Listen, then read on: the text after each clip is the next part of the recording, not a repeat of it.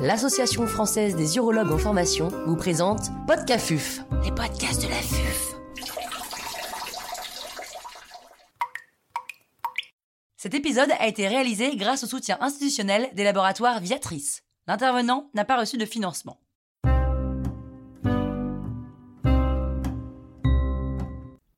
Panorama du traitement médical de l'hyperplasie bénigne de la prostate. Dr Souil Lebday, chirurgien urologue au CHU d'Angers, nous fait part de son expertise. Quelles sont les options médicamenteuses disponibles pour le traitement des symptômes du bas appareil urinaire dû à l'hyperplasie bénigne de la prostate? Il existe de nombreuses classes médicamenteuses disponibles pour le traitement de l'hyperplasie bénigne de la prostate. Les alpha-bloquants, les inhibiteurs de la 5-alpha-réductase, les inhibiteurs de la phosphodiestérase de type 5, les extraits de plantes, les anticholinergiques. Il est même possible d'associer un alpha-bloquant avec un inhibiteur de la 5-alpha-réductase ou encore avec un anticholinergique. Comment fonctionnent les alpha-bloquants les alpha-bloquants induisent une relaxation des fibres musculaires lisses de la prostate et du col de la vessie en inhibant les récepteurs alpha-adrénergiques. Ils réduisent généralement l'IPSS d'environ 30 à 40% et augmentent le Qmax d'environ 20 à 25%. Leur efficacité est rapide, significative et stable sur une période de plusieurs années. Cependant, la prise d'alpha-bloquants au long cours ne modifie ni l'évolution naturelle de l'HBP, ni les risques de complications. Par contre, chez les patients ayant présenté une rétention aiguë d'urine, ils permettent d'améliorer les chances de sevrage de sonde, mais sans pour autant diminuer le risque de récidive d'une rétention aiguë d'urine sur le long terme. Aucune étude de niveau de preuve suffisant n'a permis de recommander un alpha-bloquant plutôt qu'un autre. Le risque d'hypotension orthostatique est plus important avec les alpha-bloquants de première génération, comme l'alfusosine et la doxazosine, en particulier s'ils sont associés à un traitement hypotenseur et notamment chez le sujet âgé. Les alpha-bloquants peuvent aussi induire une dysfonction éjaculatoire allant de la diminution du volume du sperme émis jusqu'à l'anéjaculation. Elle est plus fréquente après la prise d'alpha-bloquants de dernière génération, comme la siludosine. Les alpha-bloquants doivent être interrompus avant une chirurgie oculaire en raison du risque de syndrome de l'iris flasque. Au total, les alpha-bloquants peuvent être proposés en première intention aux patients ayant des symptômes du bas appareil urinaire modérés à sévères. Ils sont efficaces sur les symptômes de la phase mictionnelle et de la phase de remplissage, et leur action est rapide et stable dans le temps. Comment fonctionnent les inhibiteurs de la 5-alpha-réductase Les inhibiteurs de la 5-alpha-réductase agissent en bloquant la conversion de la testostérone en dihydrotestostérone, qui est le métabolite actif sur les cellules prostatiques. Ceci entraîne une apoptose des cellules épithéliales de la prostate, conduisant après 6 à 12 mois de traitement à une réduction de la taille de la prostate d'environ 18 à 28% et une diminution du taux de PSA d'environ 50%. La réduction du volume de la prostate et du PSA peut être encore plus prononcée si le traitement est pris de façon prolongée. Ces traitements améliorent l'IPSS d'environ 15 à 30% et augmentent le Qmax de 1,5 à 2 ml par seconde. La réduction des symptômes dépend de la taille initiale de la prostate et l'efficacité est limitée chez les patients ayant une prostate de moins de 40 ml.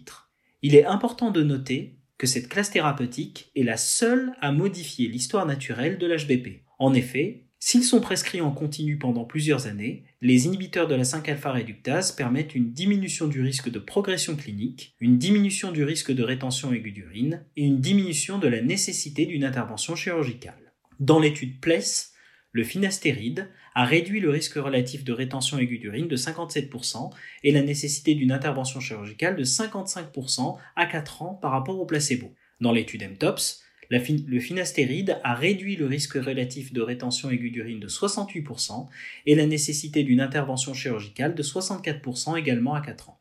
Comme ils entraînent une diminution de 50% de la valeur du PSA total, il est important de le prendre en compte lors de l'analyse des dosages du PSA ultérieur. De plus, toute augmentation du PSA justifie un contrôle rapproché. L'étude PCPT et Reduce avait montré que les inhibiteurs de la 5-alpha réductase administrés pendant plusieurs années étaient associés à une diminution globale de l'incidence du cancer de la prostate. Mais il existe un doute non totalement élucidé sur un risque de survenue d'un cancer de la prostate de haut grade associé à ce traitement. En conséquence, un PSA annuel doit être réalisé chez les patients traités par cette classe thérapeutique. Aucune donnée de la littérature ne permet de recommander une molécule plutôt qu'une autre à ce jour. Selon la haute autorité de santé, cette classe thérapeutique devrait être utilisée en seconde intention après échec d'une monothérapie par extrait de plante ou par alpha bloquant. Le rationnel scientifique de cet avis n'est pas clair. Les événements indésirables les plus courants sont une baisse de la libido, une dysfonction érectile et, moins fréquemment, des troubles de l'éjaculation et une gynécomastie. Au total, les inhibiteurs de la 5-alpha-réductase peuvent être proposés pour une durée de plus d'un an à des patients présentant des symptômes du bas urinaire modérés à sévères en rapport avec une hyperplasie bénigne de la prostate de plus de 40 cc. Les patients doivent être informés que l'amélioration clinique ne se fera qu'après 6 mois de traitement et doivent être prévenus des effets indésirables, en particulier sexuels. Une augmentation du PSA chez ces patients doit être contrôlée et peut aboutir à des investigations complémentaires. Comment fonctionnent les inhibiteurs de la phosphodiesterase de type 5 chez les patients ayant à la fois une dysfonction érectile et des symptômes du bas appareil urinaire en rapport avec une HBP, le tadalafil 5 mg en prise quotidienne est une option thérapeutique à considérer. En effet, il réduit l'IPSS de 22 à 37% et une amélioration peut être observée dans la semaine suivant le début du traitement. Il n'a pas été observé d'amélioration du Qmax. Le tadalafil 5 mg en prise quotidienne a une autorisation de mise sur le marché dans le traitement de l'HBP, mais n'est pas remboursé par l'assurance maladie. Ces traitements sont contre-indiqués en association avec un dérivé nitré ou en cas de cardiopathie sévère non stabilisée. Qu'en est-il de la phytothérapie? Les dérivés de plantes ou phytothérapie, principalement le Serenoa repens et le Pygeum africanum, sont couramment prescrits dans le traitement symptomatique de l'hypertrophie bénigne de la prostate, bien que leur efficacité ne soit pas démontrée avec un niveau de preuve élevé. Ils ont néanmoins l'avantage d'être bien tolérés, en particulier sur le plan sexuel le niveau de recommandation est inférieur aux autres classes pharmacologiques. Les extraits de plantes peuvent être proposés en monothérapie aux patients présentant des symptômes du bas appareil urinaire gênants liés à une hypertrophie bénigne de la prostate. A-t-on le droit de prescrire des anticholinergiques Plusieurs études randomisées ont confirmé que l'association d'un alpha-bloquant et d'un anticholinergique permettait d'améliorer les symptômes du bas appareil urinaire de la phase de remplissage en rapport avec une hypertrophie bénigne de la prostate. Néanmoins, étant donné le risque de majoration d'une dysurie sous anticholinergique et le problème posé de diagnostic différentiel en présence de symptômes de la phase de remplissage prédominant, cette association n'est pas préconisée sans un avis spécialisé préalable. Il y a quelques années, les traitements anticholinergiques étaient contre-indiqués en cas d'hyperplasie bénigne de la prostate du fait du risque théorique de rétention aiguë d'urine lié à la relaxation détrusorienne.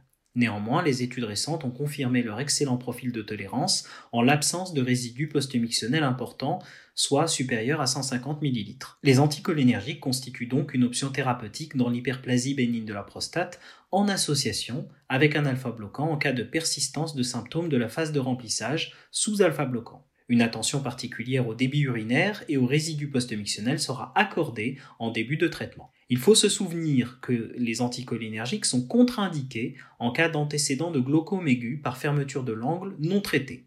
Les effets indésirables les plus fréquents sont un syndrome sec incluant sécheresse buccale et oculaire et la constipation. Au total, l'association d'un anticholinergique et d'un alpha-bloquant peut être proposée à des patients déjà traités par alpha-bloquant ayant des symptômes du bas appareil urinaire de la phase de remplissage persistant. Qu'en est-il des traitements combinés alpha-bloquants et inhibiteurs de la 5-alpha-réductase l'association alpha-bloquant et inhibiteur de la 5-alpha-réductase a été largement évaluée. Cette bithérapie a une efficacité supérieure à chacune des deux classes pharmacologiques seules.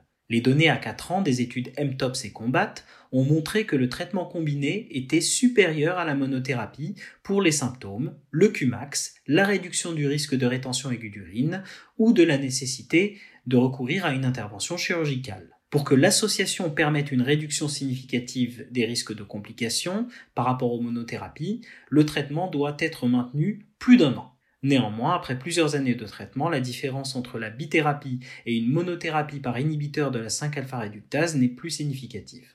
Il est néanmoins important de noter que lorsque l'on prescrit cette bithérapie, les effets indésirables des deux classes thérapeutiques se cumulent. Quand recourir à un traitement chirurgical?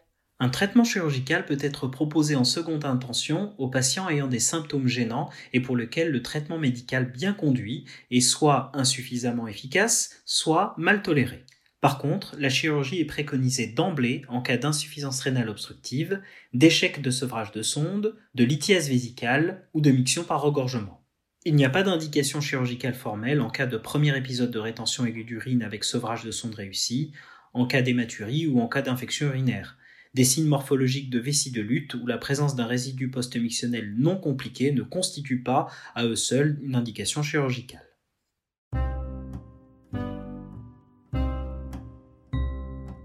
Un grand merci au docteur Swill Lebday pour ses conseils précieux. C'était Podcafuf, les podcasts.